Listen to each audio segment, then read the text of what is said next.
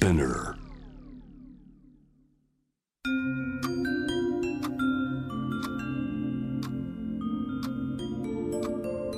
こんなこときっと取るに足らないからと性にまつわることを一人で悩み考えたことのある人たちへここは気負わずに話せるお泊まり会いつまでも終わらない会話の時間がその後の日々を支えるように個人的な思いの交換が私たちを救うのだ。私とあなたでおしゃべりを。私たちのスリープオーバー。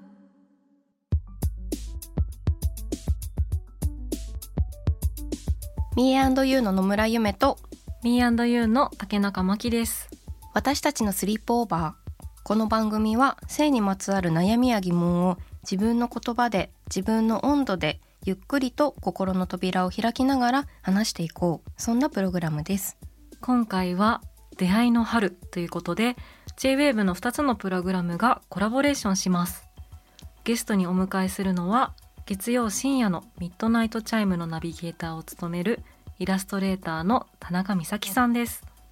今回は、えー、みさきさんをお迎えして、えー、とミッドナイトチャイムの番組に関してだったりとか、まあ、そこでみさきさんが、まあ、どんな思いでやっていらっしゃるかだったりとかいろいろとお話できたらなというふうに思っております。はい私たちもね普段からこう親交が深いので、まあ、はいいろんな、あのお話をしたいなって思ってるのとこうそれぞれ保健室とうんあのお泊まり会っていうところでなんだか夜の感じが重なってるよねということで、はい、出会いの春夜編みたいな夜編だね。はい、感じでお話をしていきたいなと思います。はい。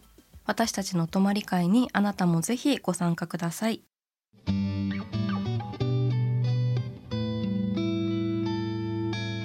私たちのスリープオーバースタジオにはイラストレーターの田中美咲さんをお迎えしていますよろしくお願いしますお願いします。お願いします。お久しぶり。ねねえ、おえ久しぶり。ね生で生、うん生だ嬉しいわ私はあのスリープオーバーのお二人にうんを前にして、うんこうお誕生日席のような形で二人を眺めながら今喋ってます。みさきさんね、あの J-WAVE 月曜深夜2時からのミッドナイトチャイムのナビゲーターをね務めていらっしゃるかと思うんですけれども、はい。ゆめさんもはいあれいつだっけ？出演ね、うんされてたのがありましたよね。結構前だっ結構た前だっんですよねたね。始まった結構ばっかりぐらいのそうそうそう頃だった気がしてあのカルタしました、うんうんカルタしましたよね。あ噂のカルタ。そうそうそう。あの恥ずかしい話とか引いた気がします。そう。そうなんかお題に沿ってねうん。喋りましたね、一緒に。そうなんですよ。なんかそもそもあの私たちがこうシリーズをやっていった時にそれで美咲さんに声をかけたっていうのがうん。始まりだったと思います、うんうん打ち合わせした記憶がありますね、ねうん二人から、うん。あの、うん。ウェブマガジンのねシリーズをやっていたうん。頃の二人からイラストのお仕事だったっけか、うん。インタビューだったっけかな、なんかやりませんか？そうだね。連載です。うんうん連載もあったね。そう。でもその時は特に決めてなくってでしたらうん美咲さんの方で確かなんかこういうことを割とまあやりたいというかこういうことを考えててみたいな形で、うんその時はいこうある連載をね、うん。それで一緒にやってそれも性にまつわるうんうん。話だったんですそよね。うでした、うん。そうだ、なんかつながる感じがうん。ありますね。うんそうだね。ね。なのです。そう。なうん私たちねあれだよね。初めて出会ったのが、多分2017年なのかな。あえ？今年何年だっけ？ー2022 22年5年前。結構経つね。割とずっとも感ないですか？ねずっとも感ある。やばい5年でずっと持ってる、う浅いかな。カラオケ行ったりねそうそう中華食べたりね。時間じゃないよずっともそうだよね。ずっとまあソウルだよね。いいソウルだよ。いい言葉そう2017年出会って、うん。去年だから2021年の7月にこの私たちのスリープオーバーがこうポッドキャストでうん。こうスタートして、はい。で今はあの J-WAVE の方でもあの放送してるんですけれども、うん。ミッドナイトチャイムはですね2019年の10月スタートってことで、この春で2年半になりますね。うん。めっちゃ先輩ナビゲーターの先輩、うん。師匠。師匠という分にはまだ早いんじゃないかな。ずっともよりもっとも。っと。そうそんなにやってたんですね。私たちのスリープオーバーが去年からスタートしたっていうのにもちょっと驚いている私は、うん。というと、すごいいろんな方をお呼びしてるし、うん。あとなんかアーカイブをいつでも聞けるじゃない、うん。ポッドキャストって。うん。だからすごいなんかずっとある番組みたいに錯覚もしました。うんそれはでも確かにそうかもしれないですね。なんかいつでも聞けるっていう風に思うかなるのはいいなと思うんですけど、でもこの番組もスリープオーバーでちょっと夜っぽくて、でうん。美咲さんの番組も深夜の保健室、はでなんでこういうコンセプトにしたんですか？これは多分本当にシーズのおかげというか、うんうんなんかシーズみたいなこうラジオがいいなみたいなことをうん。こううっすらと思っていて、うんうん。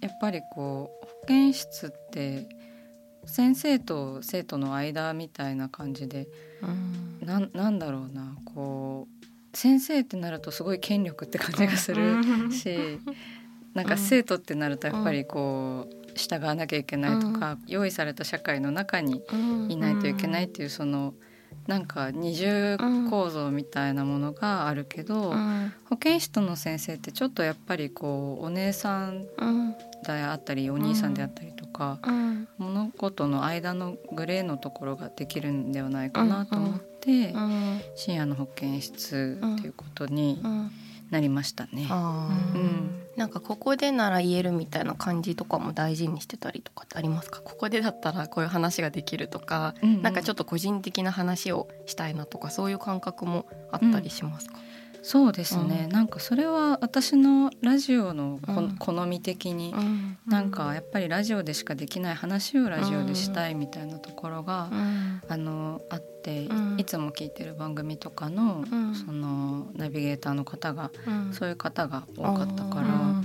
そうだからなるべくこうなんかリスナーの方に嘘なく、うん。もうなんかなんなら今日生理初日なんだよね。全然声がもう出ないみたいな 苦しい辛いとかもすごくなんか自分から言っていくようにうんしているっていう感じかな。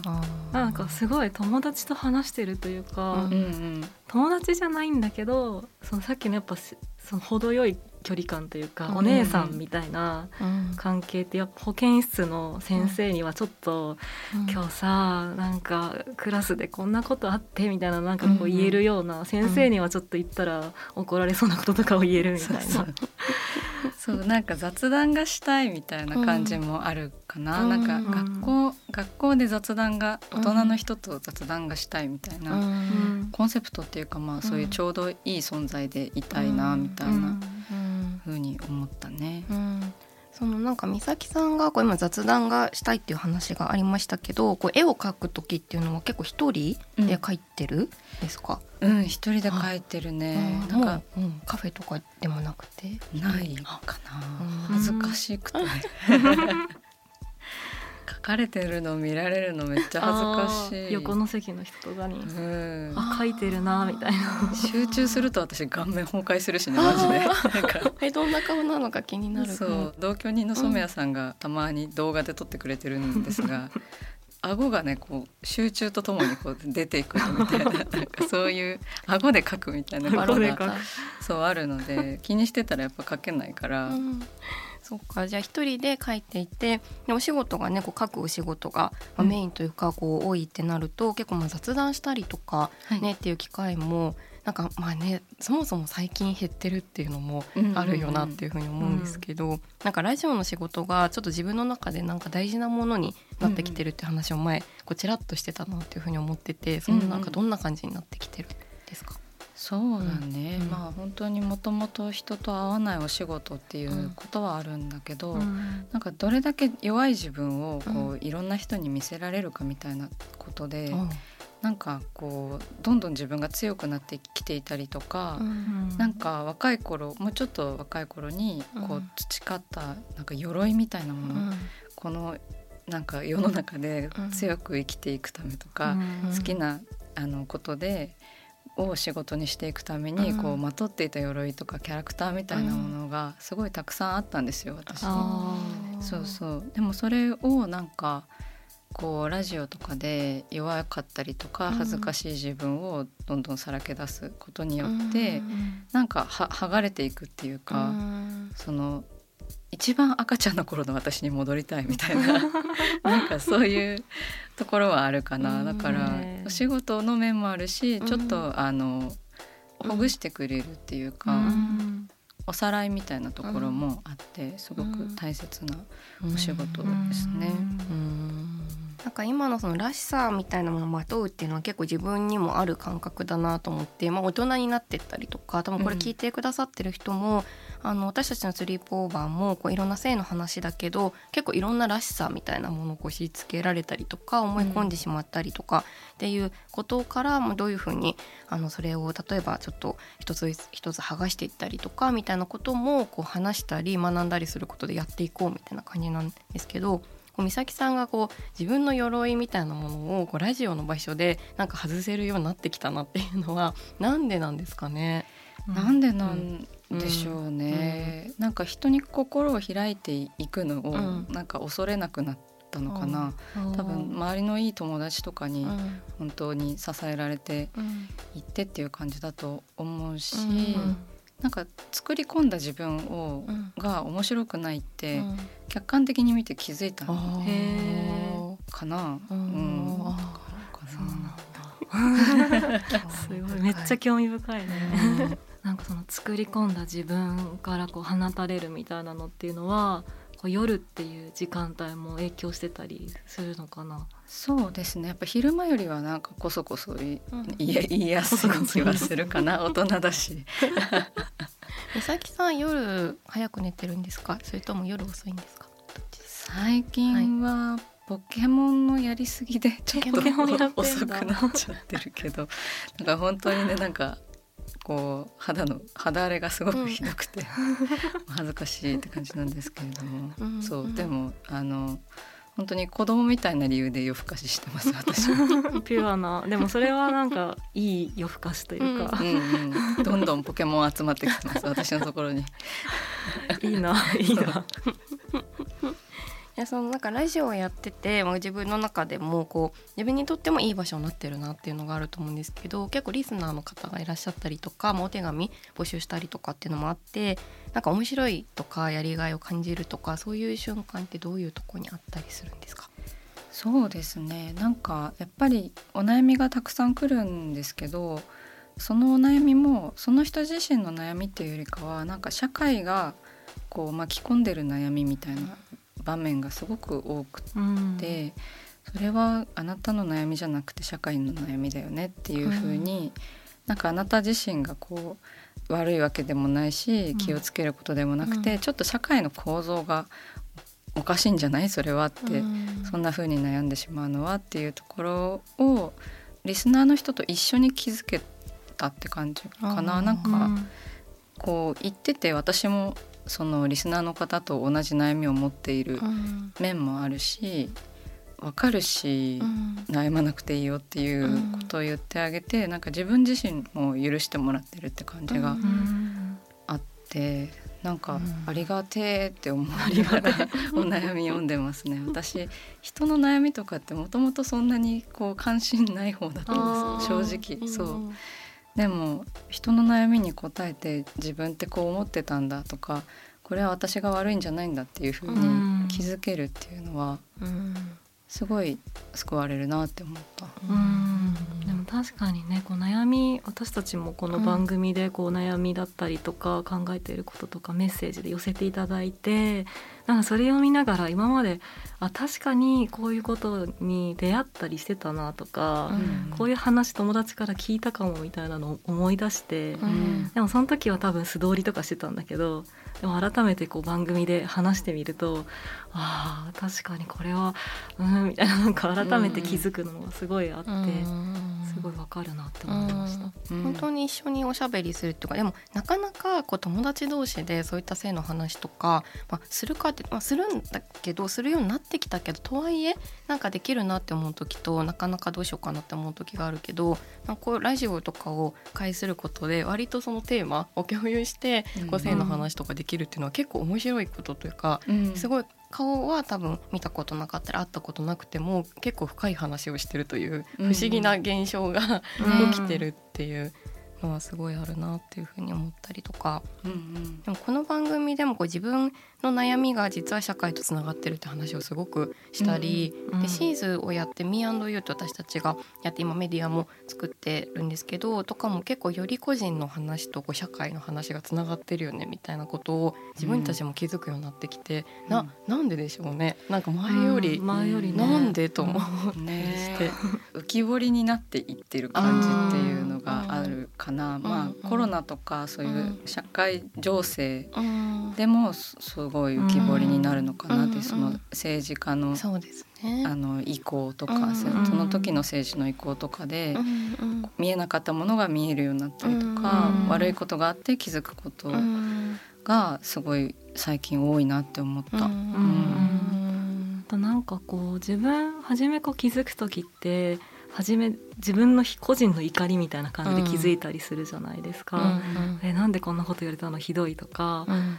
なんかいやでもおかしいみたいに思うステップがあった後に、うん、でもなんかそれがここだけで起こってないみたいなのが結構いろんなところで聞こえるようになったところとかも、こう社会あそれって自分だけじゃないってことは？みたいなところで、社会の問題もあるのでは？って。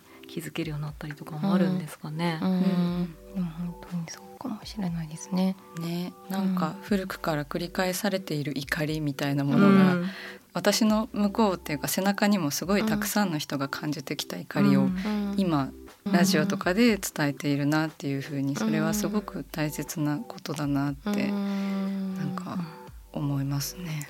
美咲さんがさっき自分のこうラジオの中で今日生理ですごい辛くてみたいなことを言うってことも多分そういうあ私だけじゃなかったんだにすごいつながってる感じがあるというか、うん、こうブレたり揺れたりしては特に公の場合ではいけないみたいな感じってすごいあるから本当にそういうこともさっきまきちゃんが言ってたみたいななんかねあ他の人も思っててこれはみたいなことにつながりそうだなと思ったけど、うんうんうん、でも私たちはあれですよね今日生理だって言ったことないですよね。この番組で。この番組で、うん、ないね。個性の話をする番組だけど、多分 でも言わなくていいと思うけど、もう言ったことあるかなと思って。私はもうすごいハードルを下げてもらうって聞く人のね、あの今日はダメな日ですみたいな。お腹痛いとかも言ったことないっけ？お腹痛いも言ったことないんじゃないかな。ラジオでは多分ないんじゃない、お腹減ったわ。お腹減った。ないない。ないけどでも私はお腹はめっちゃ鳴ってたと思う。うん、私もねお腹めっちゃ鳴るんですよ。そう。だから出るギリギリに家出るギリギリに、あのお菓子食べたりとかして。そうするとねあの持つから。ラジオの先輩として。ラジオの先輩から今ね持つっていうね、引き継いだね。飯食っていけラジオ。収録はナビゲーターの先輩が教えてくれた でも本当なんか私たちもこうラジオもやっててあとニュースレターを Me&You でやっててなんかそこであの動画とかもたまに配信したりとかもしてるんですけどとかニュースレターに日記書いたりとかなんかそういう方はもうダダ漏れより？あ確かに。めっちゃダダ漏れ。大体調子悪いよね、大体調子悪い。本当にどうしようもなかったみたいなのとか私もなんかこう12分の間に辛すぎてなんかコンビニに行ってタイムアタックをしたとか、まあ、それ関係ないか。ら、でもなんかそういうでももう追い詰められすぎて追い詰められたみたいな気持ちとかね。まあでもねまたこう違った種類のなんというかそれぞれのね場所で、うんうん、そうだね、うん、なんかどこの媒体で吐き出すかみたいなのは人それぞれでいいし、うんうん、きっとリスナーの人にもそういうことを吐き出す友人であったりとか、うん、なんかパートナーであったり、うん、もしくは一人で書く日記みたいなものが絶対必要だろうなっていうのは思う。そうですよな、どこかしらにね、吐き出す場所がいろいろあるとね、それはそれで今日はこの気分みたいにねなったりすることもうん。ありそう。うん。ねあの今いろいろ伺ってきた中でこうラジオのナビゲーターのお仕事なんですけれどもこう本業のこうイラストレーターのお仕事にこうつながってる部分だったりとかそれぞれこう相互に作用してるよみたいなところとかはあったりしますか？そうですね。やっぱりイラストの仕事って私の表現の今のところ最終着地点みたいなところがあって生活のこう流れで作られているものなのでやっぱりこのラジオだけじゃなくてなんかいろいろなことが作用してイラストに着地して人に見せてるって感じの意識なのでうん。だからきっとあのラジオもまあ人に聞かせるものではあるんですけど、うん。生活のすごい延長線上にあって、うんだからその明確にはないんですけど、生活の延長線上途中にラジオがあって生活していって生活のことをラジオで話して、うん。それをイラストで書くとか、まあうん。なんかラジオがし自分の考えのおさらいうんみたいになっているので。うん。なんだろう今自分が考えてることみたいなのが言語化して結局やっぱりすごく影響はされてるうん。と思う、うん。うん。そうなんか私のラジオのコーナーで「あのファイト一筆」とか、あのあるんですけど、うん。リスナーのお悩みに私がイラストでお答えする、めっちゃいいです ごいねもう全然落書きみたいな感じなんですけど、もう2年半もやってるからすごい量が溜まっていて。うん。こうラジオであるけどイラストも描いたりとか、うんあとは自分の作品についてうん。語る「あの六畳一間」っていうコーナーがあるんですけど、うんそれはなんか自分の絵を自分で分析してうん。こう喋っていくとか、うん。イラストレーターの仕事についてちょっと話すっていううん。ことだったり、うん。まあ、自分の好きな漫画について話したりとうかん。がコーナーとしてさせてもらっているので。うん。ラジオでしか聞けない話プラスなんかイラストレーターじゃないと聞けない話みたいなことも、まあできたらいいなというか、うん。そうだからどっちにもプラスにうん。こうなってるんじゃないかなっていうふうに思います。うん。ね本当にうん。すごいいろいろと伺ってうん。引き続き美咲さんとまたおしゃべりしていけたらなと思ってるんですけどもそろそろ終わりの時間になってしまいました。はい、はい。田中美咲さんには次回もご登場いただくので皆さんお楽しみに。美咲さん次回もよろしくお願いします。お願いします。よろし。くお願いします。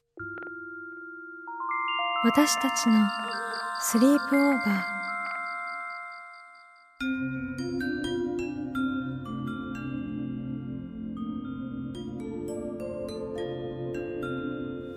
私たちのスリープオーバー今回はイラストレーターの田中美咲さんをお迎えしました。いかがでしたか？美咲さんが本当にこう自分自身のこう何ですかね生きていく上でのまあ鎧みたいなものってこう、まあ、自分も着てきたなみたいな 大人になるにつれてこういうことやらなきゃとかこういうふうに振る舞わなきゃみたいなものがあの、まあ、どんどん心を開いていって、まあ、その一つとしてラジオでもすごく個人的なことだったりとか、まあ、心をオープンにしてっていうのはすごくいいなと思って、うんうんそういうことがしかも出てる番組っていうのがあって。うんうん、なんか個性が出て本当にそうだないいなって思ってました。ねなんかその保健室の先生っていう、うん。こう絶妙な立場というか、なんかこう美咲さんにならうん。打ち明けてもいいかもって思えるようなこううん。空気感がうん、すごい番組にこううん。漂っていて、うん。